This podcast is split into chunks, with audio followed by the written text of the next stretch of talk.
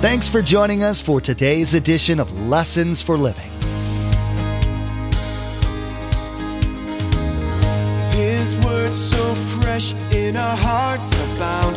His word made flesh in the here and now. A new life is beginning. Lord, let us hear your lessons for living.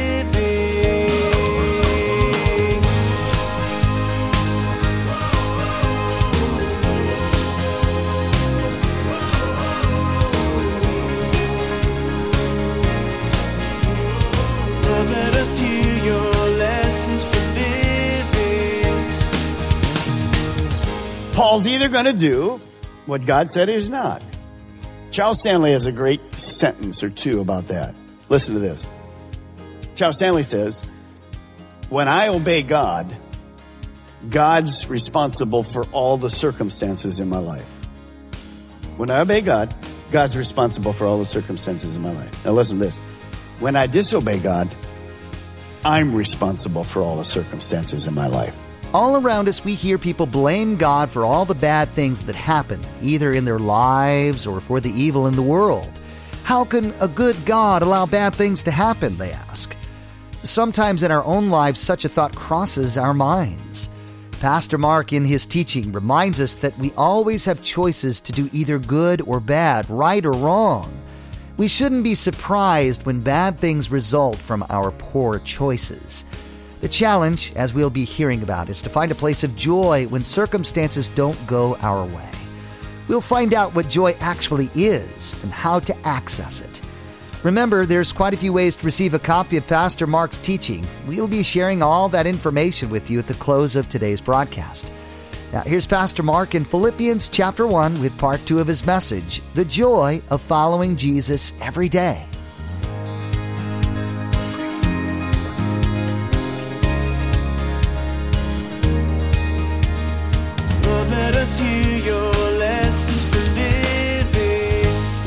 Word, uplifting or joy, well, it reminds me of one of our five core principles at this fellowship. It's called celebrate. That's what a Christian should do. We should celebrate and live the fulfilling lifestyle. It means to make merry, to have fun, to party, to enjoy. Versus the opposite, grieve, moan, sorrow, wail, regret, be bitter. It's a quality of lifestyle that we want. That should be normal for the Christian. Contagious, outrageous joy. Now I want you to do something for me. In a moment, I want you to turn to your neighbor and I want you to say the word celebrate the way it should be said. I don't even have to give you a clue. But when you say it, you should notify your face as well. Show your teeth a little. On the count of three, turn to a neighbor and you say celebrate out loud, out loud, with how you think it should sound, with your face. Celebrate, celebrate, celebrate, celebrate. Hallelujah. That's twice you've laughed. In a month. Now I'm joking, but maybe not really. You see, if the world would see that, we wouldn't have room for the people. Now, sometimes we can't laugh. It's just joy. But the world's looking for that as well. They're trying to figure out how we do this thing called life when the circumstances of life go south on us. People are watching you. They're watching me. And that's why this book is so critical for our walk. Now, how did Paul get to this place in Greece? Well, to learn that, we have to go back to the book of Acts. So, it's actually one book away from John where you were. Go back to Acts, go to chapter 16 in the book of Acts. Chapter 16. Paul is on his second missionary journey. He's taking the gospel to the world. He's been based mostly up in Asia, which is not the Asia we know, but Turkey. The capital of that area at that day was Ephesus. And he has a plan of where he's going. He's going to share the good news. He's got a great plan, but we'll begin to see that God changes Paul's plans. Look at Acts 16 verse 6. Paul and his companions traveled throughout the region of Phrygia and Galatia, having been kept by the Holy Spirit from preaching the word in the province of Asia. In other words, God said to Paul, no, I don't want you here in Turkey anymore. I don't want you in this area of Phrygia and Galatia. I'm going to give you a different place to go. It's good for you to see by these maps, and then the Bible comes more alive to you. If you look over here, look at number one, way on the right hand side. That's Antioch. That's kind of where Paul, that was the main area of the church now. Israel's below it. And Paul would begin there and he went through Lystra and Derbe too. And then see Phrygia and Galatia. He's headed up that way. See Bithynia, we'll be there later. He's headed up that way. That's the road he's going to. But God says to him, no, you're not going there. Now, look all the way over at the top there. You see three, Troas. He'll get a boat there. And look right up to four. Everybody see four? That's Philippi. That's where he's going. That's Europe. No Christian witness had ever been in Europe. First time ever. That's where God's sending him. That has great relevance. Now, somehow the Spirit says to Paul, You're not going there. You're going way across the sea. I'm changing your plans. Now remember, that's not difficult because we were not created to do life alone. We need God's wisdom. We need His direction every day. And really, Paul is simply just following the Spirit of God. What does that sound like? Here's a verse. Take a look at it. Romans 8 says it like this and I'll reverse the words for you after I read it. Romans 8:14 says, "Those who are led by the Spirit of God are the sons of God." Look at me, let me reverse it for you. If you're a Christ follower, the day you became a Christ follower, the Holy Spirit came to live in you. And he does many things, but one of the great things he does is he directs us. So we can reverse this and say, Christ followers are led by the Spirit of God. Well, how was Paul led? How did God say to Paul, no, you're not going there, you're going here? Well, he didn't say it through the Bible, because it wasn't really, the Old Testament was there, the New Testament, he's just writing it. Book of Acts is just happening. So he said it to his inner promptings as he can to us. Most of the time God speaks to us through the Word. For instance, today, most things that God's going to speak to you for this teaching is through the Word of God. There'll be some inner promptings. There'll be some things in correction that happens. Sometimes he gives us visions, sometimes dreams, sometimes circumstances. But Paul is going to hear a word from God that you and I will hear frequently. Most of us have a little uh, GPS device in our cars. And you set out on some kind of trip and you pass a street. And this little lady, I don't know where this little lady ever came from, but same lady in all of our crazy things turn left, one mile, turn left. And you go by it, you go right by turning left. What's the next word you hear? Recalculating. Recalculating. You know, you can do this 20 times, she doesn't get angry. Recalculating. Recalculating. I wish I had that spirit, man. This is amazing. Really what she's saying is, you idiot, you missed it. You missed it. You missed it. What is wrong with you? Well, that's what God's doing to Paul. Recalculating. You're not going to go this way, Paul. I'm sending you this way. That's a huge part of all of our lives. Now, how do I know that?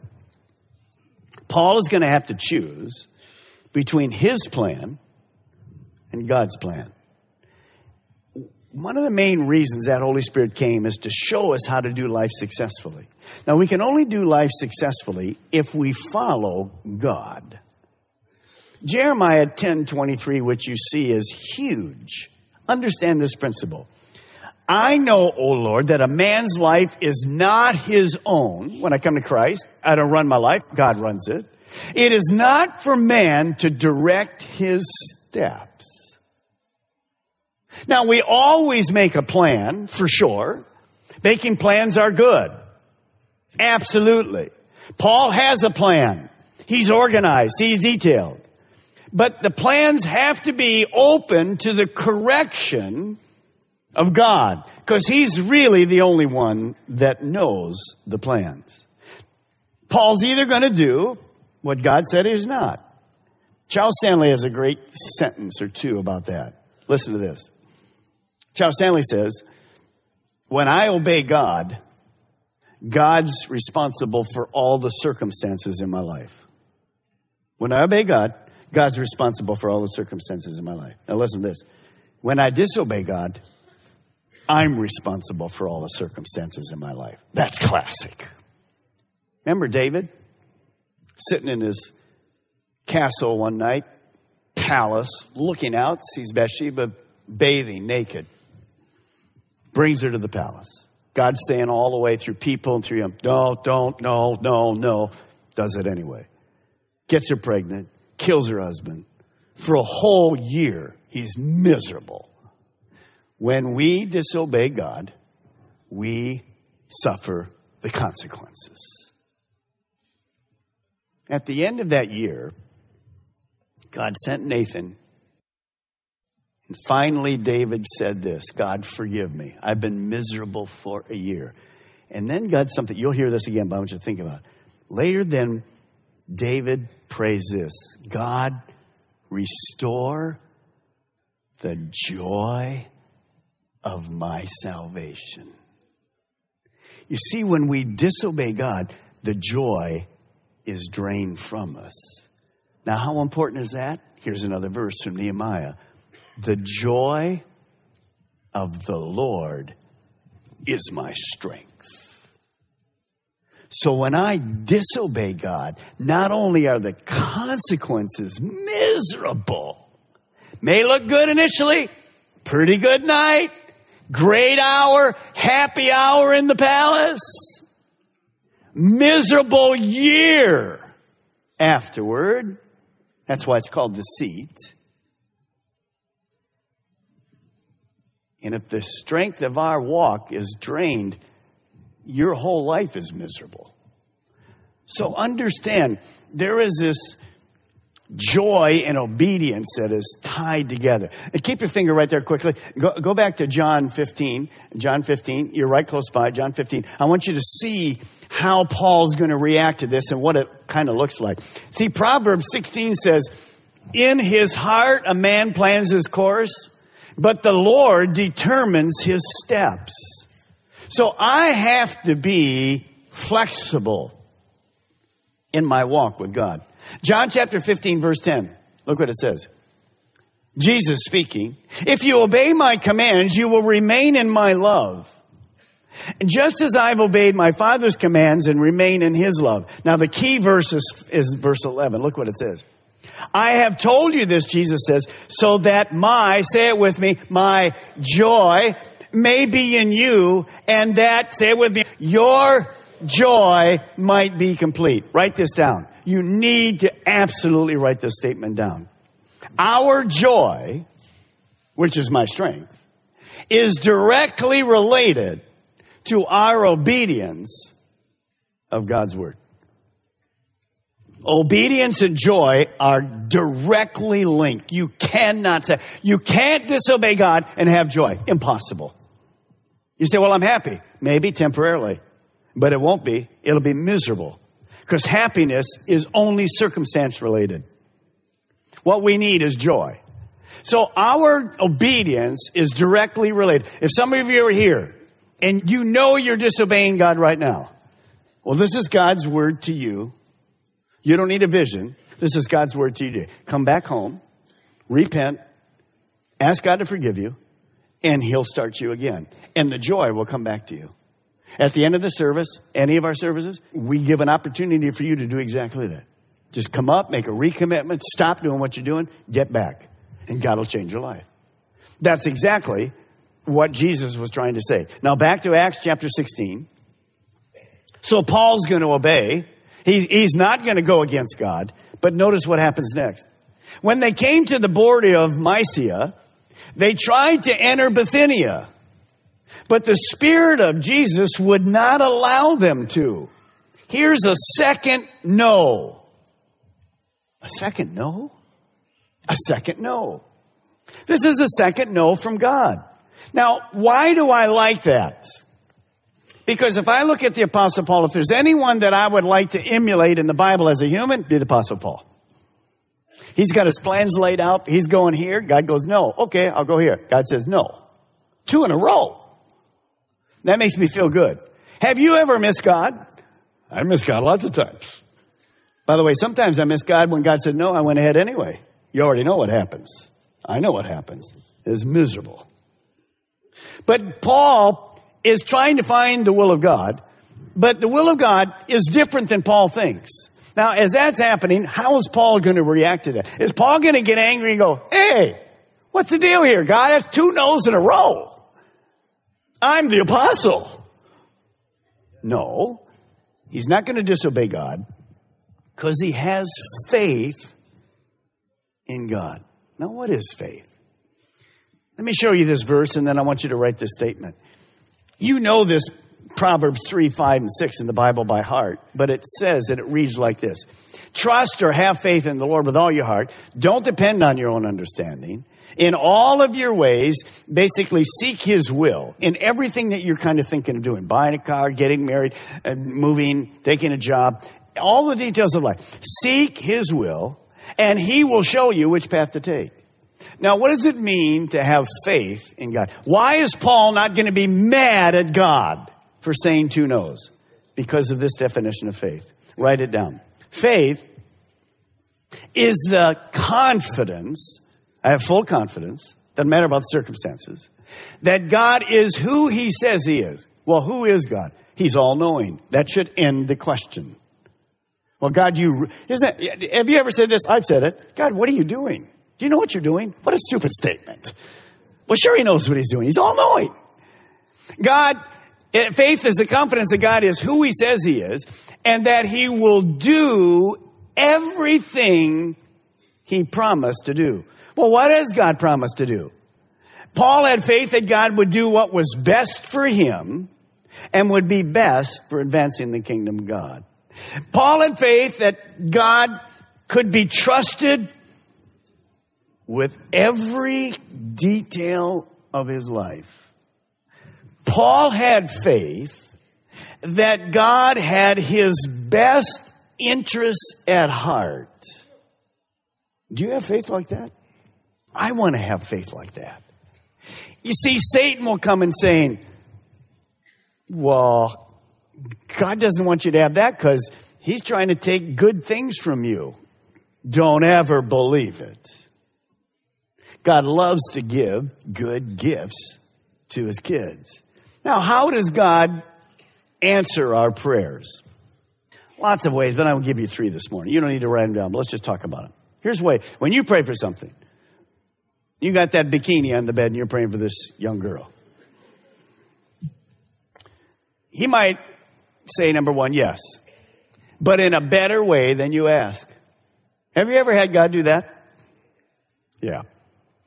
I mean, really, yes, and two, and number two are the same way, and number three is the same way in lots of areas of our life. When we began to start this church, uh, as we got grew and we knew we needed land, we looked at more than 30 pieces of property. And God said no to every one of them. I was cool with that, no problem. Not. Did I get anxious? Yes. Did I get up? God, what are you doing? We're going to be in the wilderness forever. Do you know what you're doing? So basically he was saying, yes, but I have a better plan. But I didn't see the plan right then. And then he said, yes, you got to wait. When we tried to come down and start this church, God said, wait five years. Okay. We waited. And last, no, I have a better plan. He said no. He said no, no, no, 30 times. Look where we're at. God knew it. Viera is another example. You guys sitting in Viera. When we got ready to build Viera, we had met with the Viera company and they gave us two pieces of property. We were praying over, we were excited about both those pieces of property. Right as we're getting ready to finalize everything, I went in one day and, and the, the man I was dealing with, he said, I got another piece of property I want you to look at. I went, really? We're kind of happy with either one of these. And it was all God. So I learned through this other thing just to be flexible. Okay, God's doing something different. And he says, let me show you this piece of property. And he says, it's right across from where you're meeting now in the school. It's right next to the stadium. And right down the side street is the VA clinic. And right next door is a new junior high that's going up. Hallelujah. And Viera, for those of you guys listening to me today, that's where God had you. Why? He had a better plan. Don't you ever say to God, God, I want my plan. If he says no, hold on. A better plan is coming. Always. Always. So Paul goes, he doesn't get angry. He doesn't get mad. He just says, okay, so what does that mean? When God begins to work in my life, I have to have faith, but I have to have more than faith. Write this down. This is what Paul's experience is. This is exactly what you have to experience as well. Following God requires faith, but it requires more than that. It requires me to be sensitive. I have to hear from God. And of course, I hear from God by studying the Word. That's why you're here today. I hear from God in my private devotions. The more I study the Bible, the more I know God, the easier I hear from Him. But it also requires more than sensitivity. It requires me being flexible. Okay, God, I'll change. And then it requires me, bottom line, just to follow, to be obedient. And sometimes I do that without knowing what's going to happen. Paul learned this. He learned to obey. He learned to be sensitive. He learned to be flexible at every fork in the road. And that's because he had faith in God, that God would do the right thing. Now look at this next map quickly. You're going to see I'll read verse 8 for you. So they passed by Mysia and went down to Troas. See Mysia up there in Troas? See, he was headed to Bithynian Pontus. God said no. Now go all the way back here, uh, basically to Antioch. Now watch this line. Twist, turn, Lystra, Derbe, twist, turn, Antioch, twist, Iconium, twist, turn, twist, turn, twist, turn, yep, Mysia, eventually going to Philippi. You can look at that map and just change the names because that's our life. That's your life. You don't even know where you're going to be a week from now. You certainly don't know where you're going to be a year from now. God changes our plans and he just, we have to be flexible. And by the way, every one of those places where Paul was, he wasn't like, well, where are we going next, God? No, he was active right where he was. I say this very often. Be all here. Wherever you're at, be here. Don't be thinking, if I could just get to Colorado, it'd be good. I know it'd be good. You're not in Colorado. The highest thing here is on Merritt Island, the little area where there's a hill. It's as good as it gets. You're here. Be all here. So Paul was satisfied where he was. He was active where he was because he was flexible and he was sensitive and he had faith. But most of all, he was obedient. Today, Pastor Mark told us about an amazing man, the Apostle Paul. We learned that although he was in a terrible prison, he somehow was able to write to his readers about the joy he had. We found out that because he knew who God was and that he was safe in God's hands, he could concentrate on finding out what God wanted to do through him in this prison. We know social media is a big part of everyone's lives, and it's a great way to stay connected with each other. We'd like to add a little bit of joy and Jesus to your Facebook and Twitter pages, so come like and follow us. You'll be able to keep up to date with all the latest information about Pastor Mark, the Ministry of Lessons for Living, and the church behind it, Calvary Chapel, Melbourne. Visit lessonsforlivingradio.com and follow the links to connect. That's lessonsforlivingradio.com. Next time, Pastor Mark will conclude the teaching The Joy of Following Jesus Every Day. We'll find out more about how God's plans work best with His timing. We will learn the importance of yielding to God's will for our lives. Because He knows what's best for us, our lives will go better when we submit to Him. When we do that, we'll find our true purpose, and through that, joy unspeakable. Well, that's all the time we have for today's broadcast. From all of the production team here at Lessons for Living, we want to say thank you for tuning in and may God bless you. And together, let's do life right.